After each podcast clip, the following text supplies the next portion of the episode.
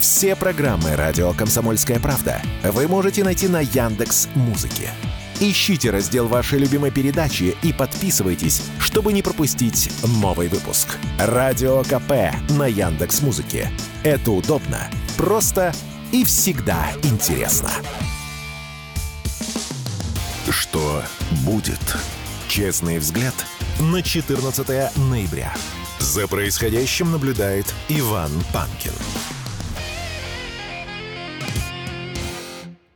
Здравствуйте, друзья! Здравствуй, дорогое отечество! В студии радио «Комсомольская правда» действительно Иван Панкин. Начинаем наш эфир. Перед тем, как мы начнем с вами разговаривать о самом важном, я напоминаю, что трансляции идут, ну, во-первых, конечно, на YouTube. Канал называется «Не Панкин». Подпишитесь, нажмите на лайк, на колокольчик, чтобы вам приходили уведомления. Пишите в чате, потому что в середине этого часа, в середине следующего, в конце, во время больших перерывов обязательно буду с вами общаться.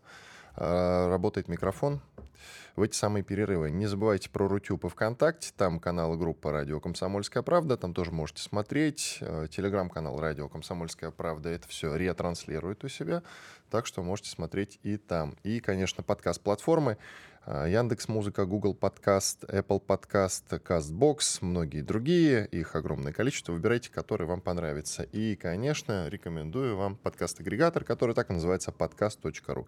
Мой телеграм-канал называется Панкин. Тоже можете подписаться, если хотите. Приступаем.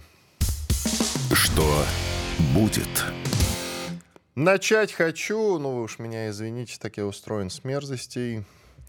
Президент Израиля, картинка гуляет по лучшим телеграм-домам, а, демонстрирует, есть фотография, а, что на теле убитого представителя Хамас, а, найденного в зоне боевых действий в северной части сектора Газа, нашли книгу Гитлера, запрещенную в России, «Mein Kampf», на арабском языке, разумеется.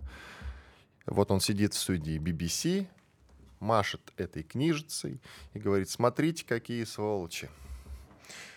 Я по этому поводу хочу сказать следующее. Когда мы на Украине находили учебнички похуже, чем Майнкамф, честное слово, а, то почему-то весь прогрессивный мир не обращал на этого никакого внимания абсолютно. Биолаборатории обнаруживали, вообще всем пофигу. Что мы там только не находили на Украине, честное слово. И весь мир, тот самый прогрессивный и очень демократический, плевал на это с высокой колокольни. А тут они нашли, значит, книгу Гитлера «Майнкамф», и посмотрите-ка, как возбудились. Вы знаете, если слушаете нашу программу, что я довольно нейтрален в этом конфликте. Русскому человеку, по сути, э, должно быть, ну, во-первых, конечно, безразлично, так уж мы устроены. Э, безразлично, что где-то там кто-то воюет. Это раз, кроме нашей непосредственно спецоперации, разумеется. А во-вторых, ну это как-то странно, когда там одна страна уничтожает другую, по сути, вставать на чью бы то ни было сторону. Мы, напоминаю, официально Россия, Москва, Кремль и так далее, все мы русским народом, насколько я могу судить практически за некоторыми исключениями, находимся на стороне добра, то есть на стороне мирных жителей, которых сейчас утюжат. А Хамас к этому не имеет никакого отношения. Абсолютно, потому что это террористическая организация. У Цахал, насколько я могу судить, еще поговорим сегодня об этом, дела идут чуть лучше, чем а, мы думали, а несмотря на то, что огромное количество картинок с горящими танками Меркава, разумеется, в условиях городских боев они очень хорошо горят, и к этим самым боям Цахал, армия обороны Израиля, были, конечно, не готовы, сейчас это очевидно. Но, тем не менее, вернемся к учебнику. А что такого э, страшного в этом самом Майнкамфе, запрещенном в России, что вот он сидит в студии BBC и демонстрирует, смотрите, как какие сволочи. А если бы не было учебника, это что-то меняло бы, я не понимаю. В чем прикол? Но, тем не менее. Ладно, давайте к другим новостям. Что будет? Какой-то голливудский сериал, я, честно говоря, думаю, что действительно, по-моему, нас э, друзья, хочется сказать, на, обманывают. Я про Помните контрнаступление и все эти пляски, значит, с его началом несколько месяцев, которые продолжались, начнется там, начнется тогда-то, начнется так-то. Это весь мир об этом писал, все западные медиа, а, каждая тема. Forbes возьми, читай, пожалуйста, там заметочка возьми, Newsweek какой-нибудь, тоже а, британская пресса, еще как французская, азиатская, Asia Times какая-нибудь. Все писали про контрнаступление. Украинские СМИ, мы, наши российские медиа тоже. И так несколько месяцев. Сейчас украинская страна, судя по всему, вот мне так кажется, вышла на какой-то новый уровень. Уже с мая, уже сколько прошло месяцев, они начали забрасывать значит, интересные такие новости. Вот, допустим, Залужного нет, мы его подстрелили. Он находится в Германии, лежит на смертном одре. Буквально. Та же самая история касалась и главы разведки Буданова, как вы помните. А, все мы попались на удочку, что наша российская ракета угодила в здание ГУР в Киеве. Он находился в соседнем кабинете, серьезно пострадал и тоже лежит при смерти. И исходя из того, что мы видим сейчас, и Залужный, и Буданов живее всех живых. Хотя, возможно, какие-то проблемы у Залужного действительно были, но связано это было, скорее всего, с сердцем. А, что же происходит сейчас? Помните, я рассказывал, что некий народный депутат по фамилии Ариф, это было несколько дней назад, а, написал в своих соцсетях, что министр обороны Украины, новый который, Рустем Умеров, внес представление об увольнении главнокомандующего Залужного. Главнокомандующего, разумеется, ВСУ. Есть еще один, который Зеленский. Затем в течение 10 минут он это опровергает. Вчера практически та же самая история а, некий бывший нардеп Борислав Береза, достаточно известный, кстати, и скандальный на Украине, а, пишет в своих соцсетях, что командующему объединенными силами ВСУ Сергею Наеву, а вслед за ним и главкому ВСУ Валерию Залужному могут вручить подозрение в госизмене. Ссылается он на свои источники в Государственном бюро расследований. Ни у кого не вызывает никаких вопросов. Дело в том, что вчера сам Залужный а, связывался с американцем Чарльзом Брауном. Это некий а, председатель Объединенного комитета начальников штабов. И беседовал с ним о том, как дальше жить. Конкретно объяснил Брауну текущую обстановку, упомянул, что труднее всего сейчас приходится ВСУ на Авдеевском, Купинском и Маринском направлениях. Ситуация сложная, но контролируемая. Также подробно объяснил Брауну, э, что конкретно прямо сейчас необходимо. А необходимы, конечно, средства противовоздушной обороны, беспилотники и огромное количество снарядов. Ну, прям какая-то, вы знаете, война дипфейков. Она же еще и в том, что не далее, как вчера, появилось э, новое видео, в котором уже до этого было три заложным, а вчера с Зеленским. Прямо как будто бы телеканал ТСН есть такой на Украине, транслирует по сути, покаяние Зеленского, в котором он рассказывает о том, что смотрите, скольких мы потеряли, и, по-моему, мы зашли в тупик и вообще движемся не туда. Сделано было это очень качественно. О войне дипфейков, а конкретно тому, что уже ничему верить нельзя, мы еще сегодня обязательно поговорим. Но я, честно говоря, вчера немножко прифигел из того, что э, Депутат Верховной Рады от фракции Евросолидарность Алексей Гончаренко тут же вбрасывает новость о том, что уголовные дела в отношении высокопоставленных украинских военных все-таки ведутся. То есть как они действуют? Одни пишут, что действительно есть какие-то преследования высокопоставленных военных на Украине. Другие вбрасывают информацию о том, что конкретно вот Государственное бюро расследований берется, значит, за берется за конкретных генералов, называются фамилии, затем опровергают. Третьи сообщают, что никакой вообще на самом деле грызни на Украине нет. Конкретно этим занимается офис президента сейчас. Более того, их поддерживают и некие медийные силы э, вне Украины. Тот же Bloomberg, одно из самых авторитетных изданий, э, и, в принципе, одно из самых авторитетных информагентств, которые только существуют в мире тоже пишет, что на самом деле вся эта тема сильно преувеличена. Я вот, честно говоря, даже не знаю, что и думать. Есть у меня вот закралось такое подозрение. Я-то раньше действительно верил во всю эту конспирологию, а сейчас думаю, а может быть это такой, знаете, голливудский подход, шоу. Как вы считаете, друзья? Вот пишите в комментариях на самом деле. может быть, не обращать внимания на все эти новости? Ну, как вы считаете? Я вот, честно говоря, начал во всем этом сомневаться. Ну да ладно, есть еще одна новость. Мы сегодня про дипфейки обязательно поговорим с компетентными специалистами. А, есть еще одна новость, которую я хотел взять, но вот как-то до нее не добрался. И вот сегодня обязательно сказать несколько слов. Тут же накануне в Чеченскую республику с рабочим визитом а, приезжал министр просвещения России Сергей Кравцов. Он привез Рамзану Кадырову новый правленный учебник истории для десятых классов. Там были исправлены все ошибки, удалены допущенные в прежней редакции грубые формулировки в адрес целых народов, которые подверглись сталинским репрессиям. И, как написал Кадыров в своем телеграм-канале, справедливость восторжествовала. Многие об этом писали, скорее всего, вы видели. Содержание главы не устроило Рамзана Ахмадча о репрессированных народах в СССР – и вот многие в Чеченской республике сочли это оскорбительным. Там а, был спорный фрагмент, а, в котором упоминались факты сотрудничества с оккупантами карачаевцев, калмыков, чеченцев, ингушей. Рассказывалось о, государ... о государственном решении о коллективном наказании народов. Я что, честно говоря, я пока не держал этот учебник в руках, вот правленную версию. А что, то есть фактов сотрудничества, то есть коллаборационизма не было, получается? Я заглядываю наперед, при всем уважении к чеченскому народу, к остальным нашим народам, мы одна страна.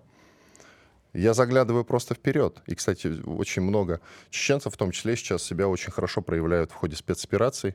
Но не будет ли так, что через много лет мы поедем на Украину извиняться э, за какие-то там факты, ну, когда уже наступит примирение, за какие-то факты коллаборационизма, скажите, пожалуйста, на Украину? Нет у вас такого ощущения? А у меня вот что-то закралось, если честно. Радио «Комсомольская правда». Срочно о важном. Что будет? Честный взгляд на 14 ноября. За происходящим наблюдает Иван Панкин. Вот, кстати, немножко есть смысл добавить. Я в самом начале прошлой части начал с того, что президент Израиля э, значит, э, рассказал о том, как нашел на теле убитого представителя Хамас, которого нашли в зоне боевых действий в северной части сектора Газа, книгу Гитлера, запрещенную в России «Майн Кампф». На арабском языке я представляю себе эту картинку, он отстреливался и пытался спасти эту книжицу. И читал, наверное, строки вслух, когда как раз Цахал подступал все ближе и ближе. Эпическая история, в которую я, конечно же, не верю, как и, собственно, во все эти разговоры сейчас уже, до этого верил, а сейчас, наверное, разуверился в то, что допустим, там с Залужным что-то не так, его сейчас активно преследует Зеленский. В смысле, возможно, так и есть, Возможно, действительно, Зеленский сейчас будет как-то постепенно уничтожать репутацию Залужного.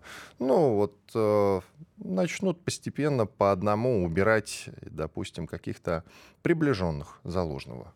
Ну, есть у меня просто версия. Если, конечно, если, конечно, это все правда. На Украине действительно в политику играют именно так. Давайте обратим внимание на то, как сейчас Зеленский расправляется с Коломойским, который его и вывел в люди, в смысле в политику. А сейчас он находится под следствием. Вероятно, то же самое происходит и между, ну, как можно представить, э, Зеленским и Залужным, которые когда-то были товарищами, ведь при Зеленском назначили главкомом ВСУ Залужного. Не так ли? А сейчас все вот эти разговоры. В это можно верить, в это можно не верить. Я лично не верю. Но в чем, но в чем э, схожесть истории между Э, Хамасом, Майнкамфом и президентом Израиля, и тем, что происходит на Украине. И тех, и тех курируют американцы, но согласитесь, голливудское кино, вот это шоу украинцы делают лучше. Ну, очевидно. Так, к нам присоединяется военный журналист Роман Спаньков. Ром, приветствую. Роман. Так, опять проблемки со связью. Давайте картинку отключим, коллеги. Без картинки тогда поговорим. Ром, Раз уж... Э, Ром, привет. А картинку выключи, пожалуйста, звук будет получше. Я тут, Иди, у нас идет, связь. Идет задержка. Скажи, пожалуйста, какая сейчас обстановка на левом берегу Днепра, Херсонской области? Видимо, Рома пока не может говорить. Давайте попробуем. Давай, Или по телефону соедините, коллеги, просто, да и все. Да, да сейчас. У нас отключили, у нас проблемы с электричеством. Меня не слышно. Нет, не слышно. Так, короче, пока сейчас будем налаживать э, связь, можно еще продолжить, э, допустим, ту и самую историю, которую я вам рассказывал э, про поездку нашего министра просвещения в Грозный к Рамзану Ахмадовичу Кадырову. Я еще раз уточню, конечно, никому не хочется связываться с Рамзаном Ахмадовичем Кадыровым, мне тоже не хочется, но, тем не менее, справедливости ради надо сказать. А почему Скажите, пожалуйста, вот целый министр федеральный поехал в Грозный, чтобы показать. Уважаемый дорогой Рамзан Ахмадович, мы все исправили, смотрите. Вот, теперь в этом учебнике все как надо. И я, на самом деле, как мне показалось, привожу хороший пример с Украиной. Я никого не собираюсь обижать и так далее. У нас же так или иначе была война с Чечней. Была. Э, сейчас у нас есть спецоперация с Украиной. Когда-нибудь наступит мир, когда-нибудь мы будем дружить, все будет хорошо. Мы будем вкладывать огромные бабки на Украину, отстроим ее заново. Все будет в точности, как и с Чечней. Это будет самым дотационным регионом, вся вот эта территория, которая называется Украина. Она будет самая красивая, это будет наша европейская витрина. Я себе так это представляю. И мы лет через 10, 15, 20 Будем туда ездить и показывать местным руководителям учебник по истории, в котором будет ну, какая-нибудь новая правленная глава о спецоперации. Смотрите, мы вот тут все переписали, теперь тут все как надо. Никакого коллаборационизма не было. И американцы вам не помогали. Или еще что-нибудь в этом духе. Даже фантазировать стесняюсь. Э, Роман, слышно меня? Привет. Да, вам приветствую, слышно. Я как раз на Херсонской области. Здесь все с электричеством плохо, со связью, видимо, не очень хорошо теперь стало. Хорошо, скажи, пожалуйста, об обстановке. Как раз интересует ситуация в Херсонской области на левом берегу. У нас там сейчас самая напряженка. Э, да, у нас основные события сюда перенеслись, теперь это стало уже очевидно. От ранее населенного пункта Крынки от ВСУ тогда смогли занять э, часть э, деревни, ну и несколько домов заскочили на позиции. Э, ну, военная удача, скажем так, помогла им. Э, тут э, переправили они порядка уже до батальона, э, до 200 человек. Но это, правда, с учетом уже всех. Это те, кто ротирует, и те, кто перевозит. Э, у них здесь очень большие потери. Надо сказать, что с потерями они опять не считаются. Не всегда у них есть возможность вывозить, вывести даже своих раненых. Э, и плацдарм, естественно, целиком полностью простреливается. Э, но пока что они сидят. Здесь их грамотно тактически обжимают для того, чтобы максимально обрезать снабжение, логистику. Но, опять-таки, мы утыкаемся в наши традиционные проблемы на фронте. Это контроль э, территории, ну, с их стороны, ну, правда, с нашей тоже, но, тем не менее, с их стороны контроль скоптеров э, и нанесение э, массированных артиллерийских ударов э, при выявлении цели. Также вот отдельную историю, я вот на других участках фронта тоже активно бываю, вот, но на Херсонском направлении у них прямо какое-то э, огромнейшее количество э, дронов ФПВ. То есть там идет охота, именно свободная охота за одиночными машинами, которые вот, подъезжают к линии фронта по снабжению. И по ФПВ у них тут по ФПВ дронам камикадзе у них абсолютнейший безлимит по ощущению. То есть они даже э, отдельными одиночными дронами умудряются бить по ретрансляторам связи э, наших подразделений, которые вот просто стоят на столбе, они артиллерии попасть по нему не могут, потому что сложная цель, они бьют по нему э, ФПВ-дронами. И вокруг уже этого ретранслятора валяется, ну, штук 15, наверное, там, недолетевших, промахавшихся дронов. Вот. И, ну, тем не менее, в целом ситуация контролируемая абсолютно. Э, понятно, что дальше у них сил э, пройти пока нету, ну, и вряд ли они появятся, потому что склад, сложилась э, такая патовая ситуация, Э, ну, я думаю, что в конечном итоге, э, вот учитывая, что сейчас командующие группировками, тогда у нас сменились очень уважаемые войска, э, все-таки создадут им такую обстановку, такую ситуацию, такие тактические условия, при которых они либо будут вынуждены полностью уйти, ну, либо будут держать там 2 квадратных метра на берегу Днепра. Я так думаю, что все-таки кардинальный этот вопрос можно решить только взятием Херсона. Да, конечно, конечно. Также либо обходом севера, там в районе от Энергодара туда вот форсирование, так что надо создать на них э, такой балкон, после которого они будут вынуждены уйти. Ну да, либо взятие Херсона, иначе мы так вот по всей линии э, Днепра, вот Кинбургской косы до Энергодара, мы будем постоянно сталкиваться вот с такими вот попытками форсирования. Вот э, насчет форсирования как раз, а взять э, Херсон можно только в лоб с форсированием реки или есть какие-то другие способы? Да, да, только создание плацдарма. Вот 80 лет назад нам, э, так сказать, мы на, на плечах успешной Донбасской наступательной операции смогли взять плацдарм у Днепропетровска, и оттуда уже двигались. Э, и, и, ну, тоже точно такой же тяжелый труд по созданию плацдармов, э, поиска слабых мест в обороне противника, потому что понятно, что в районе Херсона они там нас ждут, очень сильно укрепились э, и стянули туда подразделения, дополнительные резервы. Поэтому надо, видимо, как-то искать э, слабое место, так же, как они наше слабое место нашли. То есть просто они грамотной разведкой постоянно обнаружили вот э, не очень хороший стык между подразделениями, туда ударили и захватили плацдарм. Вот. Но нам надо делать так же зеркально, и таким образом создавая у них напряжение, чтобы они маневрировали резервами и думали, что с этим плацдармом делать.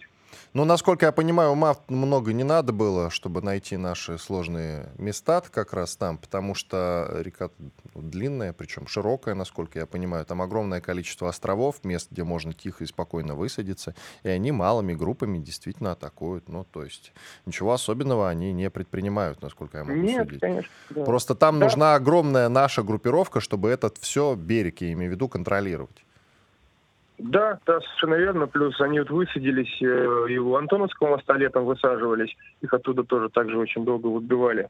И сейчас это все, используя острова, как ты правильно совершенно сказал, то есть на лодках малыми группами э, и, в тех вот местах, вот именно берег, несмотря на то, что вроде как Днепр, но контролировать его достаточно трудно, потому что там камыши, болото, э, закопаться там с нашей стороны невозможно, потому что вода, соседний берег, э, правый берег, он выше нашего на 50 метров. То есть оттуда э, хорошо все прекрасно просматривается и дронами, и просто э, обычными наблюдателями. И ставятся ретрансляторы для пролета дронов в нашу глубину. Ну, поэтому действительно они, опять же, очень долго нашу оборону щупали, э, искали слабые места. Ну, вот, я повторюсь, опять же, то есть э, по поводу рынок, но там они э, проскочили на участке, ну, может быть, там на метров 200-300, им просто, ну, э, Ну, у Ну, нас так нет так такого повезло. количества людей, чтобы всю эту зону контролировать. Понятно, у нас 40 секунд Конечно. коротко, или вопрос можно решить бомбардировками Херсона, я правильно понимаю? 30 секунд коротко.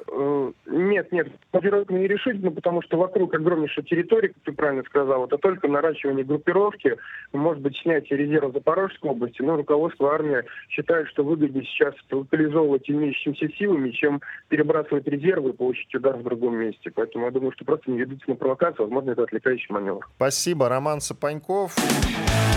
Радио «Комсомольская правда». Срочно о важном. Что будет? Честный взгляд на 14 ноября. За происходящим наблюдает Иван Панкин. Продолжаем эфир в студии радио «Комсомольская правда» Иван Панкин. Трансляция на YouTube, канал Не Панкин. Подписывайтесь, пожалуйста. Рутюб и ВКонтакте работают по-прежнему. Там тоже трансляция идет. Каналы называются «Радио Комсомольская правда». Ну и, конечно, сайт radiokp.ru. Там кнопка «Прямой эфир», если вы больше любите слушать, а не смотреть. К нам присоединяется Алексей Борзенко, военный журналист. Алексей Сергеевич, здравствуйте. Доброе утро. Я сегодня уже рассказал историю о том, как президент Израиля сидит, размахивает в студии BBC книжицей «Майн Кампф». Смотрите, какие они хамасовцы, оказывается. Видите, «Майн Кампф» читают. Сволочи такие. «Майн Кампф» запрещен в России, кстати говоря. Но поговорить я хотел о другом.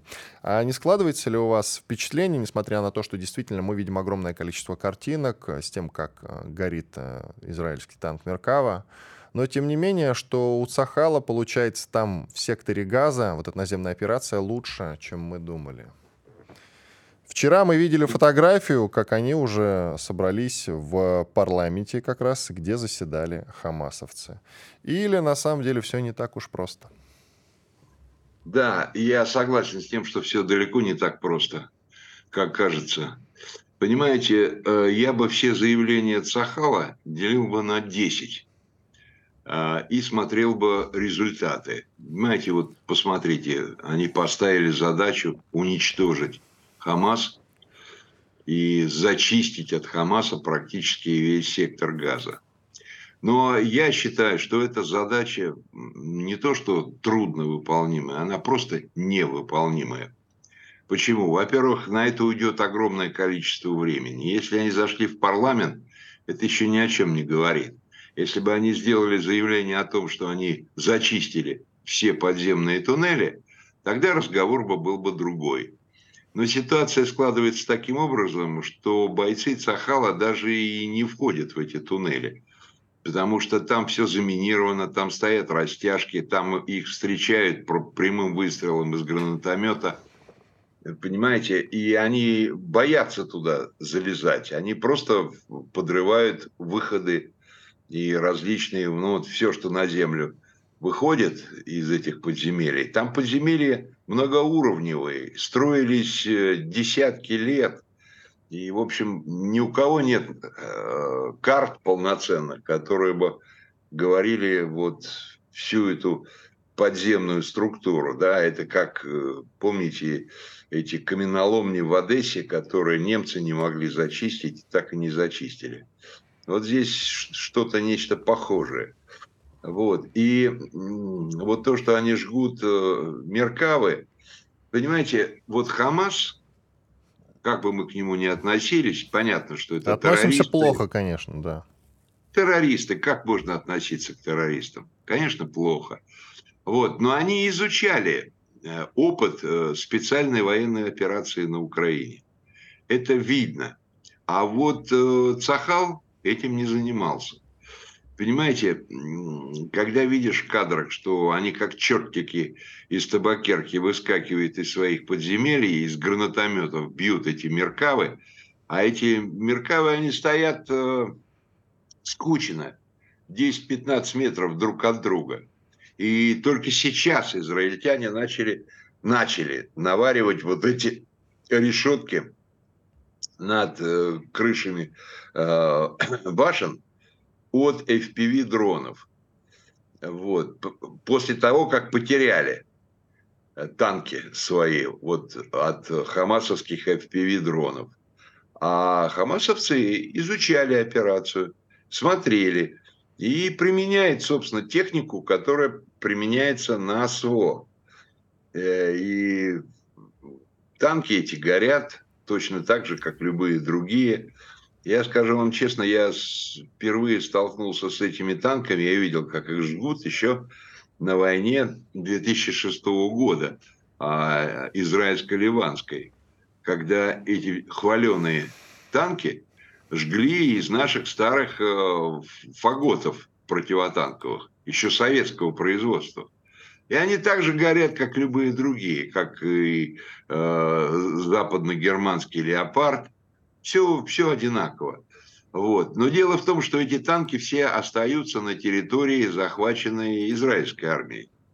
Поэтому сожженные танки они вытягивают, пытаются их отдают в ремонт. И в случае, если не сдетонировали боеприпасы, там есть что ремонтировать, то они их ремонтируют. Это как с автомобилем, попавшим вот в ДТП.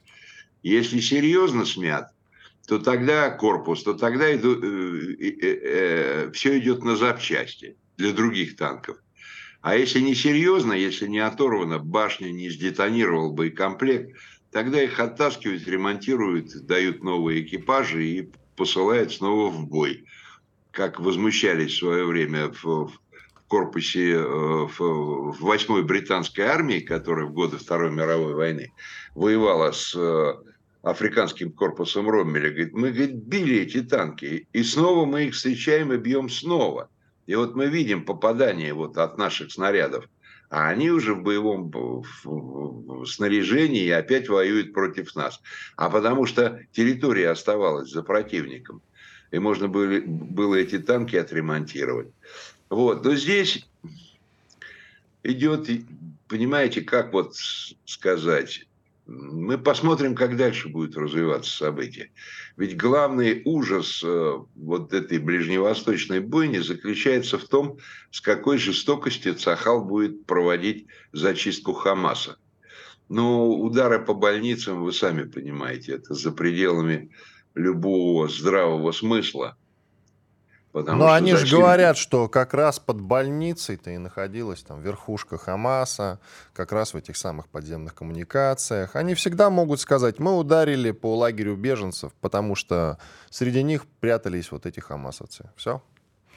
Концы ну, сказать они могут что угодно, Иван, понимаете? Ну, хорошо. Немцы тоже предпочитали бомбить наши эшелоны с Красным Крестом на крыше, да, на, котором, на которых перевозили и оперировали раненых в Великую Отечественную войну. Но они их бомбили, они также бомбили госпиталя, больницы, и им было наплевать. Вот то же самое мы видим сейчас, потому что погибли мирные жители, погибли дети. Ну и потом посмотрите, да, вот сам факт отключения электроэнергии, подачи воды, а, то, что там начинается голод уже реальный, потому что заканчиваются продукты. Да, вам это не напоминает э, осаду Ленинграда? Ведь по многим таким признакам это, в общем, какие-то аналогичные э, боевые действия, направленные против мирного населения. И вот здесь-то как раз и главная, главная загвоздка для Тель-Авива, потому что, ну что, э, зачищать полностью территорию сектора газа, это значит продолжать уничтожать мирное население. Ведь не все могут уйти, а потом обстреливать эти переходы в сторону Рафаха, да, в сторону Египта, по которым движутся э, мирные люди. Ну, как, как вам сказать? Все, история свои оценки даст. Да она уже дала. Ладно, давайте уже к нашим делам. Я имею Давай. в виду про спецоперацию по поводу F-16, которые долетят, не долетят до Украины, эти истребители. Передали же Румынии, более того, там в Румынии открылся Международный центр подготовки пилотов F-16. То есть у них сейчас на данный момент, насколько я понимаю, от 10 до 20 этих самых истребителей F-16, которые сейчас соберут и, возможно, либо отправят, либо не отправят вот э, туда в зону проведения спецоперации, или они стоять будут, я уж не знаю для какой цели. Там же они с языком не могут э, решить вопрос, техническую литературу на какой переводить, представляете? Вот умора. На английском оставить, на русском или на украинском. Но украинский язык не отображает всех технических вот этих тонкостей, которые, собственно, есть в описании. Английский справляется, а украинский язык нет. Либо на русский можно перевести, но на русский не хотят как-то не патриотично получается. Что вы думаете по поводу этого центра в целом? Дело в том, что наши центры контроля, расположенные в Крыму, они контролируют любые воздушные перемещения в соседней Румынии. Что говорить? Они вообще смотрят до конца, до Средиземного моря, до выхода в Атлантику. Поэтому, ну, полетают они там, будут их учить каким-то вещам. А, над аэродромом полетают. Но здесь ключевой вопрос. А где они будут базироваться? Ну, в Румынии будут, вот же центр открываются. Если они, нет, если они будут просто летать над Румынией, ну и, как говорится, и хрен бы с ним. Нет, над летает. Румынией летают натовские. Помните, Залужный, как ты говорил, о том, что, ребят, вот у нас вдоль границ с Украиной летает огромное количество натовских истребителей. Зачем они там летают? Дайте их нам. Дайте, пусть они в зоне специальной военной операции летают. А эти, а эти 20, которые передали, или 10 уже, не знаем пока что, они как раз, судя по всему, будут выполнять какие-то боевые задачи. Но об этом уже в следующей части мы с вами порассуждаем. Громкий сезон на радио «Комсомольская правда». Весь мир услышит Россию. Весь мир услышит радио «Комсомольская правда». Что будет? Честный взгляд на 14 ноября. За происходящим наблюдает Иван Панкин. И Алексей Борзенко, военный журналист. Продолжаем. Давайте, Алексей Сергеевич, по поводу F-16, который сейчас в Румынии базируется. Там центр подготовки пилотов открылся, напомню. Ключевой вопрос по этой теме заключается в том, а, откуда они будут взлетать, уходя на боевую на территорию Украины. Если это будет аэродром вот этот э, в Румынии, то это уже казус Белли. То есть э, мы имеем полное право уничтожить этот аэродром. Но вы же понимаете, что мы не будем бить по Румынии. Понимаете как? А, конечно, мы очень такие терпеливые, мы соблюдаем все правила, все законы, но неизвестно еще, как развернется ситуация. Если эти самолеты F-16 переместят на какие-то украинские аэродромы, вот посмотрите, мы начали применять какие-то новые технологии, причем об этом так особо не распространяемся. Ну вот э, за последний месяц сколько мы сбили самолетов? Но сообщалось, что много там уже, да, много. Цифру не назову, но постоянно 37. сообщения. А, ну Иван, вот, 37. Цифры. Это очень много. И мы практически на сегодняшний день оставили Украину без авиации боевой. А им нужны были самолеты, они переделывали их для запуска как раз вот этих ракет Storm Shadow.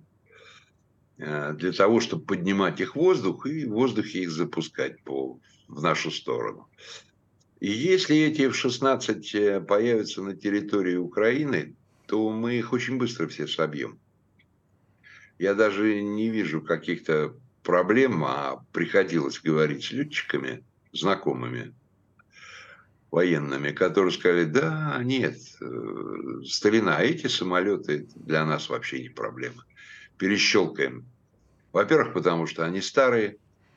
Во-вторых, потому что, оказывается, вот в авиации малейшие тонкости, малейшие детали технические, новинки играют огромное значение вот в ходе контактных боев в воздухе.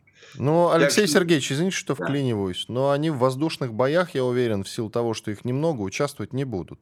Далее, они не будут подлетать в зону поражения ПВО. Скорее всего, функция их будет заключаться в функции платформы для запуска ракет воздух-земля. Вот и все.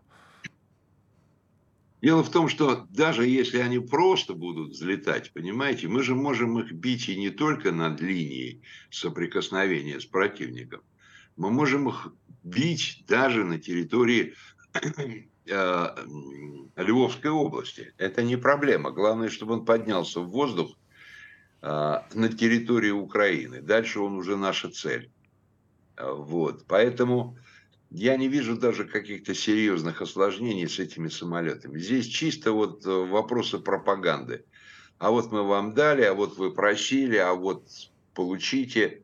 Вот смотрите, Абрамсы, они же их не задействуют, они берегут их. А берегут э, для следующей весенней кампании, которой они уже начали готовиться. И вот новые части, которые сейчас вот из новобранцев они формируют, вот из тех бедолаг, которых ловят на улицах, э, военкомы украинские, сейчас немцы будут их потихонечку обучать, немцы, прибалты, поляки будут готовить из них боеспособные слаженные части. Время есть. Там декабрь, январь, февраль, март. За это время их подготовят, они будут слаженные. Понимаете, говорить о том, что у них заканчиваются военнослужащие, да, вот сейчас в последнее время много звучит таких высказываний. Да что, там уже некого в армии брать, там все. Нет, есть у них военнослужащие. Страна по размерам огромная. И ресурс а, армейский у них есть. Но дело в том, что у них осталось мало подготовленных частей. Вот из тех самых националистов, которые готовились 6 а, марта 22 года идти на Донецк, Почему ведь мы э, начали раньше? Потому что мы как бы обрубили им начало их военной операции. Они собирались идти на Донецк, на Кубань. Вот. И вот из тех ребят, националистов, из первых азовцев, а кто остался в живых на сегодняшний день? Ну, дай бог, 5-7 процентов. То есть сейчас состав э, ВСУ совершенно другой. А тех профессионалов, которые были, осталось очень мало в живых. Мы их всех положили в землю. Это действительно так. Особенно вот в ходе этих э, э, вот этого контрнаступления неудавшегося, когда бросали в эти мясные штурмы, плюс бои за Артемовск, плюс кров, кровавые бои за Солидар, где мы их очень сильно уничтожали. Вот и получается, что сейчас они заново нач, начнут формировать новую армию под весеннюю кампанию. Я под напомню, извините, пожалуйста, Алексей Сергеевич, что Азов э, батальон имеется в виду запрещен в России, но ведь мы эту мантру по поводу того, что мы их совсем скоро уничтожим, они уже потеряли в мотивации, боеготовность уже совершенно не та, хаймерсы, которые им поставляют, ерунда для нас. Ну, вы помните все эти разговоры. Сейчас вот мы говорим о том, что эти F-16 нам не страшны. Постоянно говорим, что нам не страшно. А продвижения на фронте нет. И я скажу сейчас наивную вещь, которую, за которую ругаю тех, кто постоянно ее повторяют, Авдеевку взять не можем. Но ведь действительно не можем. Понимаете, как? Вы знаете, насчет Авдеевки. А Авдеевка-то на самом деле это самый ключевой опорный пункт ВСУ на всей линии соприкосновения. Это центральный, вот этот вот, центральная, по сути дела, крепость всей Донбасской дуги. И что мы не делали, там действительно там трех-четырехэтажные подземные сооружения. То же самое в. Краматорске и в Славянске. То же самое. Вот мы Авдеевку возьмем, это там через 6 километров произойдет. И дальше нам такой же страшный и долгий путь предстоит по взятию Краматорска и Славянска. Нет, возможно, там э, возможен маневр с их окружением и обходом, я пока не знаю. Но если говорить именно о взятии, то это будет такая же долгоиграющая история. Ну, я скажу вам, что еще большая крепость – это город Запорожье. Там 8 заводов. Э, по обработке металла, по литью, которые уже давно превращены вот э, как Азовсталь, да, в мощнейшие, мощнейшие цитадели. Нет, здесь сейчас вот если говорить, да, происходят тоже процессы в ВСУ определенные, потому что нет мотивации воевать, люди готовы сдаваться целыми группами, им это делать сложно, очень сложно – потому что сзади их прикрывают загранотряды, спереди наши минные поля, вот. но все равно они находят какие-то такие уловки, чтобы сдаться нашим, ну, чтобы сохранить себе жизнь. Но на каком-то этапе это все, конечно, начнет ломаться. Вся на вот каком? Эта... Что должно произойти, чтобы начало ломаться? А, ну, всеобщая, всеобщая усталость украинского общества от вот а, всей этой ситуации, которую мы имеем сейчас. Понимаете, а, будут бросать оружие, пытаться уходить по домам. Это все будет, это все впереди. И Зеленский думает о том, как дотянуть до весенней кампании, да, а, чтобы это не началось раньше, где-нибудь под Новый год, в январе, в феврале потому что ну, усталость общества от всего этого. Они же видят эти мясные штурмы, они видят то, что происходит, как на улицах отлавливают людей, как семьям погибших не выплачивают компенсации, потому что их записывают в списке пропавших без вести. А на самом деле их зарывают в окопах. Знаете, как в годы Второй мировой войны, да и Первой мировой войны, была такая вещь в концах окопов, где заканчивался окоп, просто э, складывали тела погибших своих и сверху засыпали землей. Вот точно так же э, ВСУшники делают со своими погибшими, э, когда могут их прикопать. Понимаете, в окопах. Все это, конечно, насколько веревочки не виться, все равно какой-то, так сказать, она закончится. Вот. Сроки Но... назовете? А то Очень веревочка может быть длинная, согласитесь. Очень сложно мне называть сроки, но вот я вам говорю, что эти сроки вот до начала следующей весенней кампании. А это считайте, когда высохнет у них земля после зимы. Ну, считайте это к началу апреля. Вот, наверное, вот вилка такая. Если что-то не произойдет, потому что, смотрите, идет грызня, между Министерством обороны. Да и непонятно, что там идет. У нас меньше минуты остается, Алексей Сергеевич. Непонятно, просто, это грызня что... или не грызня, да. понимаете? На самом деле, они... может быть, это вбросы просто очень технологичные.